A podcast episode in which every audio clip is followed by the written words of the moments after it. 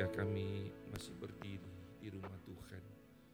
Ini bukan membuktikan kami setia, tetapi Engkau yang setia.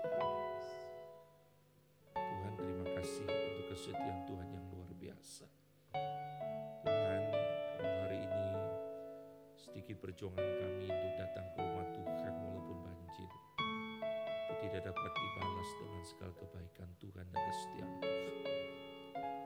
Kami bersyukur masih diberi kesempatan Tuhan untuk boleh beribadah. Tuhan kami tahu Engkau ada di tengah kami, berbicara kepada kami Tuhan. Hambamu dengan segala kelemahan keterbatasannya. Tuhan tutup bungkus sekali lagi dia dengan kebenaran firman Tuhan.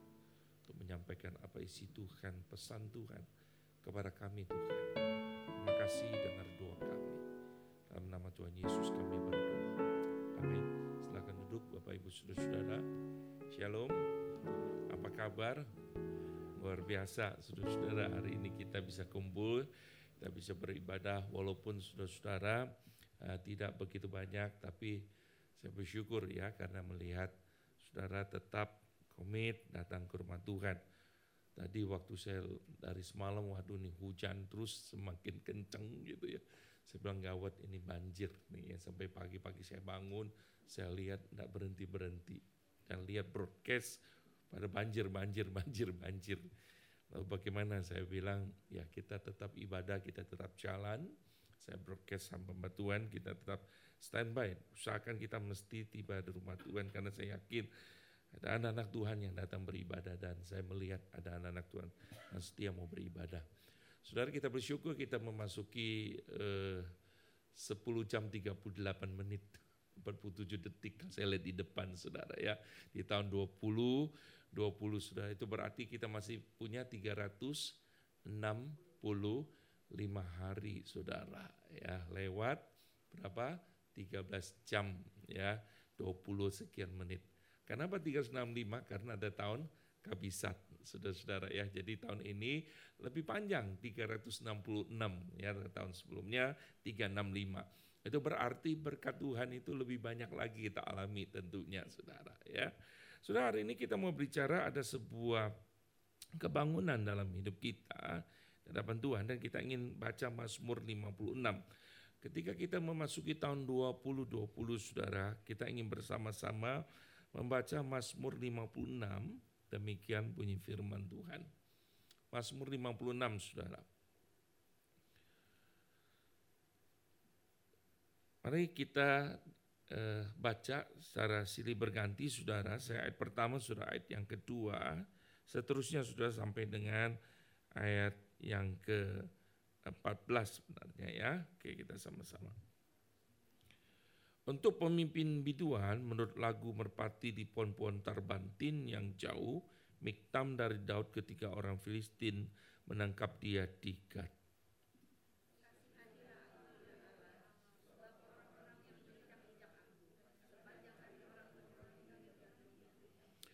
Seteru-seteruku menginjak-injak aku sepanjang hari, bahkan banyak orang yang memerangi aku dengan sombong.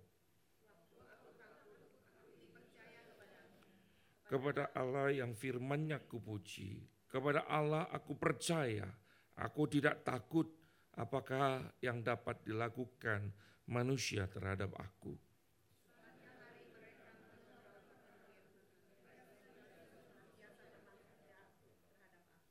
Mereka mau menyerbu, mereka mengintip, mengamati langkahku, seperti orang-orang ingin mencabut nyawaku.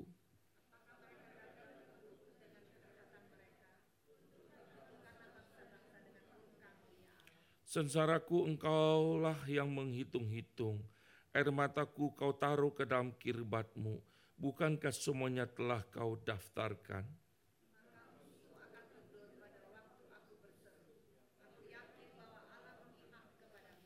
Kepada Allah firman-Nya kupuji, kepada Tuhan firman-Nya kupuji.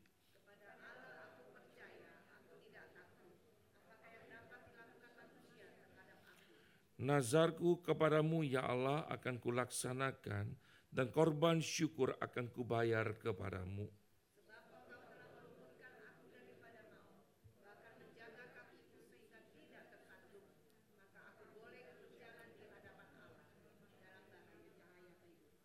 Amin. Sampai demikian jauh pembacaan firman Tuhan.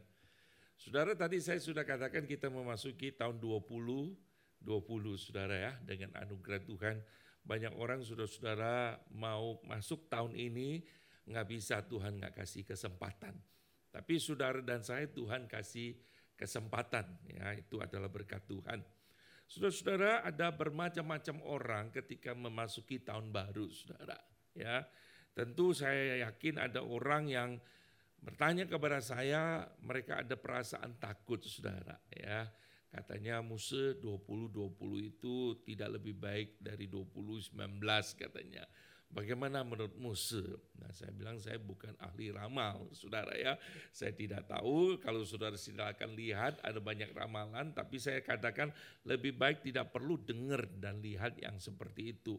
Saudara kenapa kita mau mendengar apa yang manusia katakan? Lebih baik kita mendengar apa yang Tuhan katakan saudara itu jauh lebih penting dan membuat kita lebih firm saudara untuk menjalani menjalani hari-hari ya di depan yang Tuhan berikan kepada kita.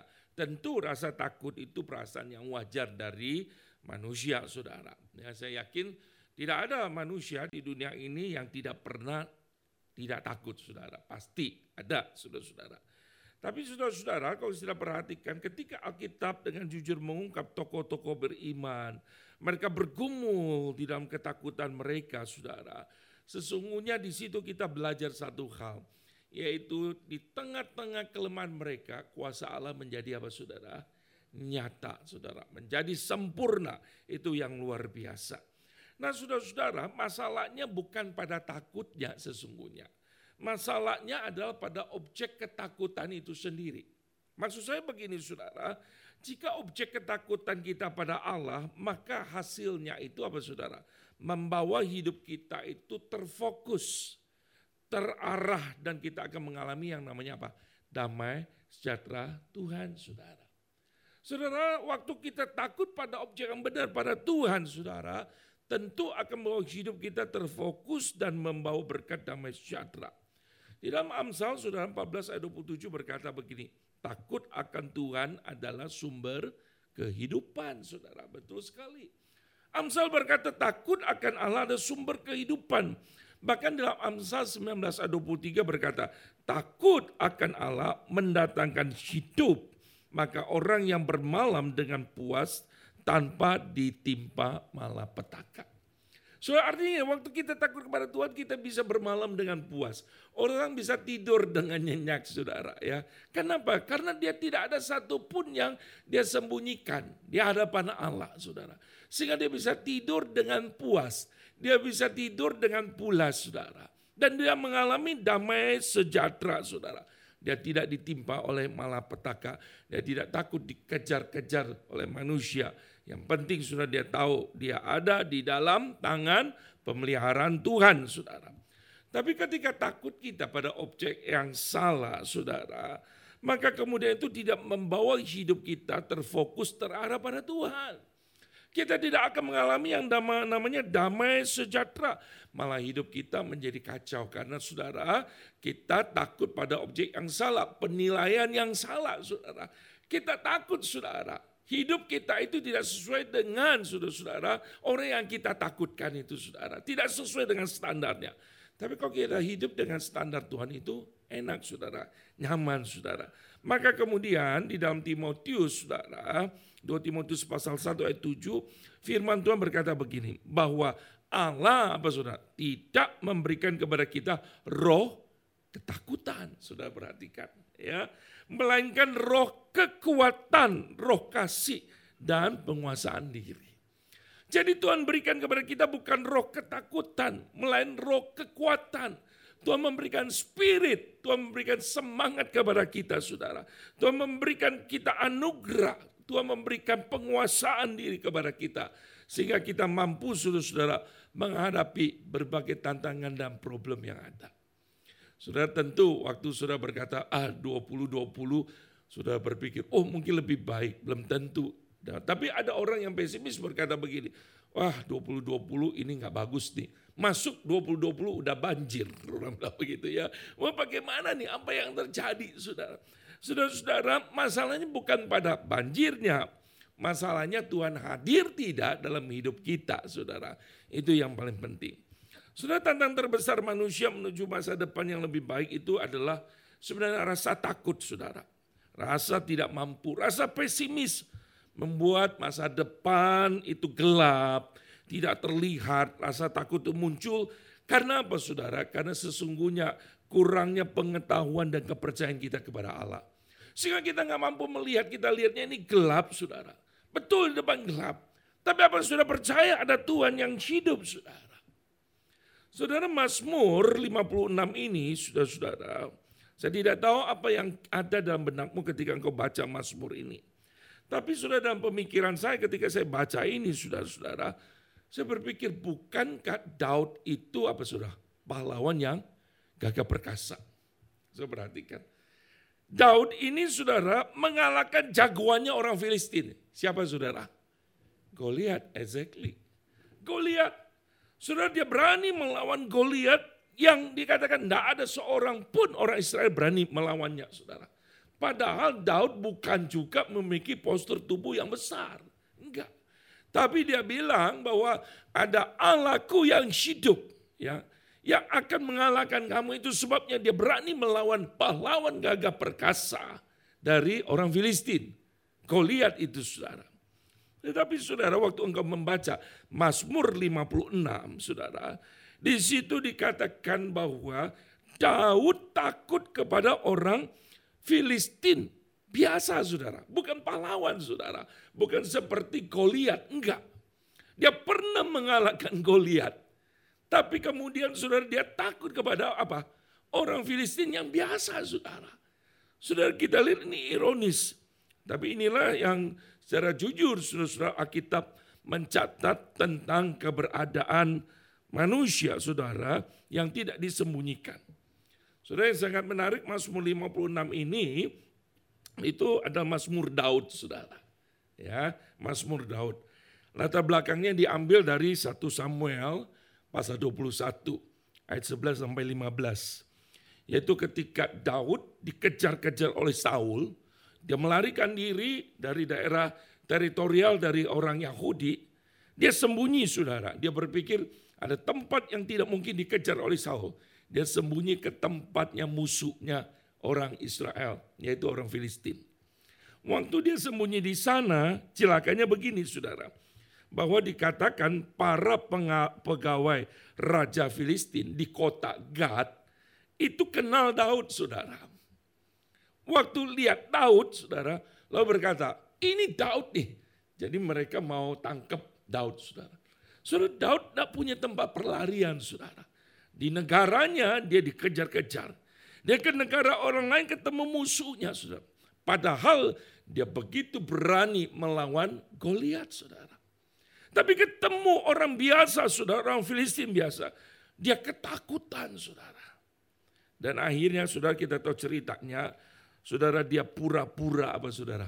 Gila saudara. Ya, pura-pura gila. Saudara, raja yang gagah perkasa, pura-pura gila saudara. Untuk menyelamatkan dirinya saudara. Lalu saya berpikir saudara, kenapa sih kemudian Mazmur itu tulis sekali lagi kisah tentang ini saudara. Mazmur Miktam dari Daud saudara. Tulisnya begitu. Saudara apa itu Miktam saudara? Saudara kita nggak tahu persisnya miktam itu apa, tapi para penafsir, saudara-saudara, ada menerjemahkan bahwa miktam itu adalah sebuah epigram, yaitu satu puisi yang berisi ajaran atau tuntunan hidup. Jadi artinya waktu miktam Daud, Daud menulis tentu dengan roh kudus ilhamkan kepada dia, inspirasikan dia, menulis, menulis kisah tentang dirinya saudara. Saudara kalau saya jadi Daud tulis malu kan saudara-saudara, betul tidak? Saudara saya orang seorang pahlawan gagah perkasa yang mengalahkan Goliat. Tapi kemudian saya harus menulis kisah saya ini kemudian dibaca oleh rakyat saya gitu ya. Oleh orang-orang Yahudi di mana saudara orang tahu saya itu orang kuat. Tapi ternyata saya lemah dan saya melarikan diri dan ketemu orang Filistin biasa, saya pura-pura gila, saudara. Saking takutnya. Sudah bukankah itu mempermalukan diri sendiri, saudara? Tapi di sinilah saudara, begitu luar biasanya sehingga kemudian kalau Septuaginta menerjemahkannya dibilang ini adalah sebuah harta karun kehidupan. Yang berbicara saudara-saudara bagaimana seorang saudara betapa rapuhnya hidupnya tanpa Tuhan. Jadi Daud itu kuat karena apa saudara? Karena Tuhan. Daud bisa menang, itu karena apa? Tuhan. Daud bisa jadi raja, itu karena apa? Tuhan. Daud punya kelemahan, ya. Banyak sekali, ya. Tapi sekali lagi kita melihat Tuhan dengan tangan kanannya yang kuat menopang Daud melewati hari demi hari sekalipun ada pergumulan-pergumulan saudara.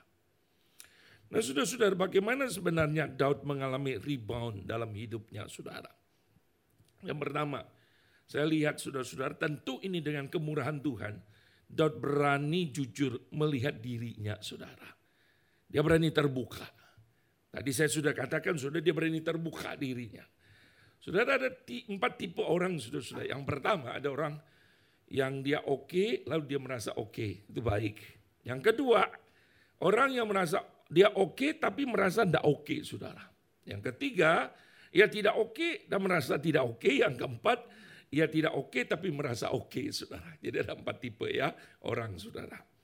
Saudara-saudara, kalau yang kedua sudah oke okay, lalu dia merasa tidak oke okay, saudara. Maka hidupnya pasti saudara-saudara nggak ada sukacitanya. Karena nggak ada ucapan syukur saudara. Saudara udah sampai level tertentu lalu masih bilang kurang, masih protes. Maka tadi lagu yang sebelum masuk firman Yohan ajak kita nyanyi tentang bersyukur. Betul nggak ya? Bersyukur itu indah. Bersyukur itu saudara-saudara membuat kita untuk melihat hidup ini dari kacamata Tuhan. Hidup ini berwarna saudara. Kita bisa bersyukur kepada Tuhan membuat kita tuh tidak egois. Melihat segala sesuatu tuh luar biasa. Ada orang saudara saya ketemu sebenarnya diberkati Tuhan. Tapi masih tidak oke okay merasa hidupnya. Masih protes, masih marah, masih merasa Tuhan kenapa biarkan aku seperti ini. Coba aku seperti begini. Sudah saya bingung saudara. Orang seperti mari kita melihat sesungguhnya ada orang-orang di tengah-tengah hidupnya mengalami berbagai kesulitan, problema. Tapi dia tetap tidak mengeluh kepada Tuhan dan dia tetap bersyukur kepada Tuhan. Saudara itu yang luar biasa. Saudara-saudara, yang keempat ini tipe orang yang bahaya. Kenapa saudara-saudara? Ya oke okay, tapi kemudian ya tidak oke okay, tapi dia merasa dirinya oke okay, saudara. Dia tidak berani lihat hidupnya itu jujur saudara. Rapuh hidupnya saudara. Seperti Elia saudara. Elia itu saudara waktu ditanya Tuhan, kamu sedang apa di sini Elia? Tuhan ingin Elia itu jujur. Beda saudara-saudara dengan wanita Samaria. So lihat nggak? Waktu Tuhan tanya sama wanita Samaria, Tuhan tahu nggak wanita Samaria itu kondisinya? Tahu. Tapi Tuhan tanya sama wanita Samaria ini, ya panggil suamimu. Dia jawabnya apa saudara? Aku nggak punya suami. Tuhan Yesus berkata, jujur jawaban kamu. Sebab yang ada padamu sekarang itu bukan suamimu. Kamu sudah punya lebih dari lima suamimu ini. Ya, kamu jujur, tepat katamu itu. Dia jujur. Tapi waktu Tuhan tanya Elia, Elia, apa yang kamu kerjakan di sini? Dia bilang apa? Aku bekerja segiat-giatnya untuk Tuhan. Padahal saudara-saudara Elia ada di mana? Sedang melarikan diri dari Tuhan. Tapi dia masih merasa dirinya oke. Okay. Padahal sebenarnya tidak saudara. Itu yang terjadi. Nah saudara-saudara, Daud berani jujur ungkapkan kondisi dirinya. Saudara, ia sedang ketakutan. Ia menghadapi banyak tantangan musuh menyerang dia. Banyak mengintai dia, saudara. Ini kondisinya, saudara. Dia jujur dengan tulus dia naikkan doanya. Maka dia bilang sama Tuhan, Tuhan, be merciful to me, oh God. Tuhan berbelas kasihanlah kepadaku ya Tuhan. Tuhan inilah aku. Aku dalam kondisi berada di titik yang paling rendah. Dan aku sekarang nggak bisa apa-apa. Saudara-saudara, waktu kita bilang kita worship God, kita menyembah Tuhan. Sesungguhnya itu berarti worship, itu artinya salah satu kita bow down, menyembah. Saudara bow down itu menyembah turun ke bawah. Seorang Timur Tengah ketika mereka menyembah, mereka menyembah sampai ini kenapa mereka harus kenakan di tanah. Mereka menunjukkan bahwa sekalipun mereka doktor, pengetahuan mereka tinggi, tapi tidak lebih daripada Tuhan. Mereka merendahkan diri mereka di hadapan Tuhan untuk mendapatkan yang namanya mercy, belas kasihan dari Tuhan. Saudara-saudara, Petrus dia pernah mengalami sebuah revival hidupnya ketika hidupnya tidak hancur di hadapan Tuhan. Ketika dia tidak membuka hidupnya, ketika dia nggak jujur hidupnya. So ketika dia kembali, saudara, dan Daud kembali dengan kejujurannya. So di situ mulai terjadi ada sebuah rebound dalam hidupnya. Saudara yang kedua, saudara Daud berkata, ketika takut, aku tetap percaya padamu. Luar biasa saudara. Anak Tuhan bisa takut nggak? Bisa. When I am afraid, I will trust in you. Tuhan, aku ketika aku takut, memang aku takut Tuhan. Tapi aku ingin mengalahkan ketakutan ini tetap dengan percaya kepada Tuhan. Saudara siapa pun dia, saya pun saudara-saudara pasti saudara. Ketika dalam kondisi seperti Daud, dalam kondisi kita mungkin tertekan, kita mengalami ketakutan. Tapi when I am afraid, I will trust in you. Ketika aku dalam takut, aku tetap percaya kepada Tuhan. Ini yang ditulis oleh Daud di dalam Mazmur 56. Saudara takut ini bisa membawa kita menjauh dari Tuhan, tapi juga bisa membawa kita lebih melekat kepada Tuhan, percaya kepada Tuhan. Saudara-saudara, ada orang saudara-saudara ketakutan dia lari dari Tuhan. Banyak anak-anak Tuhan seperti ini. Tapi saudara-saudara, saya yakin dan percaya hari ini saudara hadir. Dan pribadi-pribadi yang justru ingin melekat kepada Tuhan. Di dalam pergumulan saudara, saudara melekat kepada Tuhan.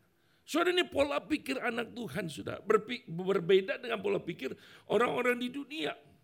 Saudara iblis berusaha mengacaukan pikiran anak Tuhan supaya tidak fokus kepada Tuhan, supaya dia takut. Semakin you takut, semakin you tidak fokus sama Tuhan. Tapi justru Tuhan yang bilang begini, semakin justru engkau takut, engkau harus tetap percaya kepada Tuhan. Karena di situlah mengalihkan engkau dari fokus pada diri sendiri, fokus pada dunia untuk fokus kepada Tuhan, saudara. Saudara-saudara, itu sebabnya maka kalau kita melihat ketika Daud mengalami ketakutan berulang-ulang dia berkata, kepada Allah firmannya kupuji. Kepada Tuhan firmannya kupuji. Kepada Allah aku percaya. Maka aku tidak takut. Saudara-saudara, salah satu hal, kenapa kita baca Alkitab? Saudara mungkin seperti saudara rasakan ini, ah, baca Alkitab nggak guna nih, apa untungnya? Saudara-saudara sadar nggak? Justru saudara makan itu vitamin saudara, saudara mengunyah. Waktu saudara-saudara merasa, oh gue nggak apa-apa, gue lagi sehat sih. Tapi waktu engkau lagi kondisi sakit, justru itu memberikan apa? Kekuatan kepadamu, saudara. Saudara itu firman Tuhan yang menguatkan kita saudara. Yang membawa kita kembali fokus kepada Tuhan. Engkau percaya tidak kepada Tuhan. When I'm afraid, I will trust in you. Ketika aku takut pun, aku tetap percaya kepada Tuhan. Aku tetap yakin Tuhan hadir. Tuhan tidak pernah meninggalkan aku. Saudara-saudara, saya sempat beberapa hari itu liburan sama anak-anak. Ya, Lalu kemarin kita baru pulang karena saya bilang kita mesti pulang. Setiap kali anak bilang, kenapa kita nggak bisa tahun baru tempat yang lain? Saya bilang, papi aja cepat untuk beribadah. Jadi satu, papi harus ada di tempat ini. Jadi walaupun cuma empat hari sudah saudara, kita pulang kemarin. Sudah pulang lalu saya berusaha, ya sudah kita ambil pesawat yang sore. Dan pikir turunnya di Halim saudara. Karena di Halim lebih dekat Kelapa Gading ngambil flightnya sore saudara. Nah saudara-saudara, waktu sudah terbang, jalan, on schedule pesawatnya ke Halim. Saudara, biasanya saya kalau saya naik pesawat, saya pasti sudah amati gitu ya. Kira-kira setelah kondisi uh, terbang, 30 menit sebelum landing, itu dari kop, uh, uh, kokpit itu pasti kasih tahu pilotnya info bahwa kita akan turun dari ketinggian ini.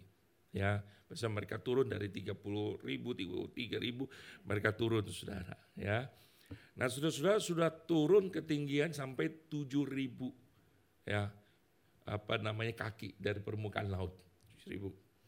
Nah kemudian sudah saya lihat ini pesawatnya muter. Saudara naik Citylink nggak bisa lihat. Kalau saya Garuda selalu saya buka informasi bisa dilihat saudara-saudara ya. Kira-kira dia ke mana ini pesawatnya. Citylink nggak bisa kan ya. Saudara muter, muter. Lalu kemudian nggak lama pilotnya bicara uh, kondisi cuaca baik apa nanti kami akan beritahukan kita sementara ada uh, apa namanya masih mendapat uh, izin dari menara ATP untuk bisa landing. Nah saya pikir ya sudah tunggu setengah jam muter saudara. Jadi muter terus tidak bisa ini dan saya udah 40 menit lagi saya pikir ini lama banget kalau ngantri begitu ya. Lalu saya coba uh, pas uh, pramugari lagi ngomong dengan saya, dia bilang Pak di sana ditutup. Jadi Halim itu ditutup karena hujan, lebat dan sebagainya kita tidak bisa landing. Nah, saudara muter-muter sampai satu jam lebih di atas kita. Ya saudara bisa membayangkan satu jam lebih. Lalu satu jam lebih baru kemudian diumumkan bahwa akan landing tapi antri yang ketujuh. Jadi saudara baru dibuka dan jarak pandang itu kurang lebih satu kilo. Waduh saudara saya sudah dek. Satu kilo saudara-saudara bagi pilot itu biasanya tidak berani mereka landing. Karena paling enggak antara 1.500 atau 2.000 jarak pandang. Kan di atas untuk lihat runway, dia baru bisa berani touchdown untuk landing, saudara. Nah saudara-saudara, saya bilang ya ini cuaca buruk kita dua. Pas sudah itu mulai dia siap untuk landing, dia bergerak sudah. Waktu bergerak sudah kita seperti mengalami turbulence. Kurang lebih 20-an 5 menit saudara tentu mau landing ya. Saudara-saudara jadi goyang sana, goyang pesawat semua. Orang-orang sudah tidak tahan permisi minta ke toilet saudara. Ya pergi ke toilet, pergi ke toilet turbulence. Nah saudara-saudara dalam kondisi seperti ini, saudara-saudara anak-anak ikut dan saya bersyukur sebab mereka mengalami sudah pengalaman di situ. Tadinya masih ketawa-ketawa lalu mereka mulai ini ya. Saya diemin aja, saya diem gitu ya. Bapaknya takut nggak? Sedikit sudah lumayan. Padahal saya ngalamin berkali-kali tapi ini goyang sekali. Dan justru yang kemarin cuaca ada rekan-rekan yang dari Jepang yang eh, naik katai. Mereka berita, mereka naik pesawat malah triple seven. Itu goyang sampai mereka mau muntah katanya ya ada yang muntah uh, yang ikut. Nah kami itu cuma naik Airbus 320 pesawat kecil gitu kan ya. Saudara goyang lalu kemudian waktu dia turunkan roda cek terasa dan pilot waktu ngomong landing position. Oh, saudara saya bilang puji Tuhan. Landing itu tidak kelihatan saudara. Saudara pilot ini hanya percaya sama apa? Nara pengawas itu. Oke, okay? Dalam derajat sekian begini, you touchdown, you turun. Turun, lalu ngerem cepat-cepat saudara. Sampai di bawah, turun. Anak-anak cerita. Masih di atas itu saudara-saudara di tengah perjalanan saya masih tidur kebangun. Semua nanya saya, tuh Theo nanya, heaven itu di mana? Saya bilang, sebelum kejadian terbelen saudara ya, saya bilang, heaven bersama Tuhan. Udah saya nggak mau jawab dia saudara-saudara ya. Sudah nanti I explain to you, aku bilang begitu ya. Ngomong. Dan terjadi dan mereka bilang, tapi kami kira ya kemarin kita itu memang berakhir di 2019 gitu ya. Nggak bisa masuk 2020. And then aku bilang, apa yang kamu lakukan? Pray. Nah, anak saya nomor dua si Tata bilang, saya sudah lihat ini exitnya di mana lama. Saya lagi pikir saya bisa bawa apa kalau turun. Dia bilang begitu, papi saya bisa bawa apa? Saya bilang, you know, waktu kejadian you tidak bisa bawa apa-apa. Saya bilang, kondisi seperti itu kita berlaku kapan? Nothing can do. Tidak bisa kita lakukan. Kita cuma bisa trust. You mau coba lompat, mati. You cuma trust. Pesawat ini mau ke mana? Dia cuma bisa percaya sama pilot. Saudara dalam hidup kita itu sama saudara. Saudara kita hanya percaya sama Tuhan. Saudara kita nggak bisa keluar dari board itu saudara. Kita nggak bisa keluar dari pesawat itu. Jadi dengan kata lain saudara, waktu engkau di dalam Tuhan, itulah tempat yang paling aman. Tak bisa saudara pikir di luar lebih aman. Enggak, saudara saya nggak mau dikocok. Tapi di situlah tempat yang paling aman saudara. Dan sudah percaya itu sama Tuhan. So yang ketiga, saya akan tutup. Tiga orang mengalami rebound saudara. Walaupun takut tidak percaya, dia berani juga hadapan Tuhan. Orang akan mengalami sebuah lompatan hidupnya. Dan orang yang tidak melupakan Tuhan dalam hidupnya. Saudara, kenapa hidup anak Tuhan tidak mengalami sebuah rebound dalam hidupnya? Karena ketika Tuhan sudah menolong dia melewati masa-masa yang susah. Sudah hanya mulutnya bersyukur, hidupnya nggak bersyukur. Yang penting sekali saudara. Banyak anak Tuhan melupakan Tuhan dalam hidupnya. Ketika lewat dalam berbagai pergumulan. Dia berdoa, dia ngomong suatu, dia bernazar kepada Tuhan. Dia bilang dia ingin libatkan Tuhan dalam hidupnya. Tapi pengakuan itu hanya sebatas di mulut. Di hidupnya enggak. Kalau bukti di hidupnya ada saudara, maka apa yang dia receive dari Tuhan, dia pakai untuk apa? Tuhan. Itu orang bersyukur. Sebab dia tahu itu dari Tuhan, dia pakai untuk Tuhan. Karena dia tahu itu adalah pemberian dari Tuhan. Saudara Daud berbeda, dia sadar bahwa dalam masa-masa hidup yang sangat sulit, ibu tekanan pergumulan yang berat. Dia tahu Tuhan selalu hadir menolong dia. Tuhan meluputkan dia dari maut kalau saudara baca di dalam ayat yang ke-13. Dia berkata Tuhan meluputkan aku dari maut. Dia bersyukur kepada Tuhan. Dan dia membuktikan hidupnya tidak melupakan Tuhan. Dengan perkara yang sederhana dulu. Yaitu ia mulai dengan memberikan korban ucapan syukur. Dan menggenapi janjinya pada Tuhan. Saudara hari ini, saudara mungkin bernazar, pernah bernazar kepada Tuhan. Sudah pernah berjanji kepada Tuhan. Bagaimana Tuhan menolong saudara. Tapi hari ini mungkin saudara-saudara Kadang kita lupa. Itu sebab hidup kita saudara. Itu tidak mengalami sebuah revival. Rebound karena kita tidak melibatkan Tuhan lagi dalam hidup kita. Saudara percayalah ketika dalam segala kesulitan pergumulan.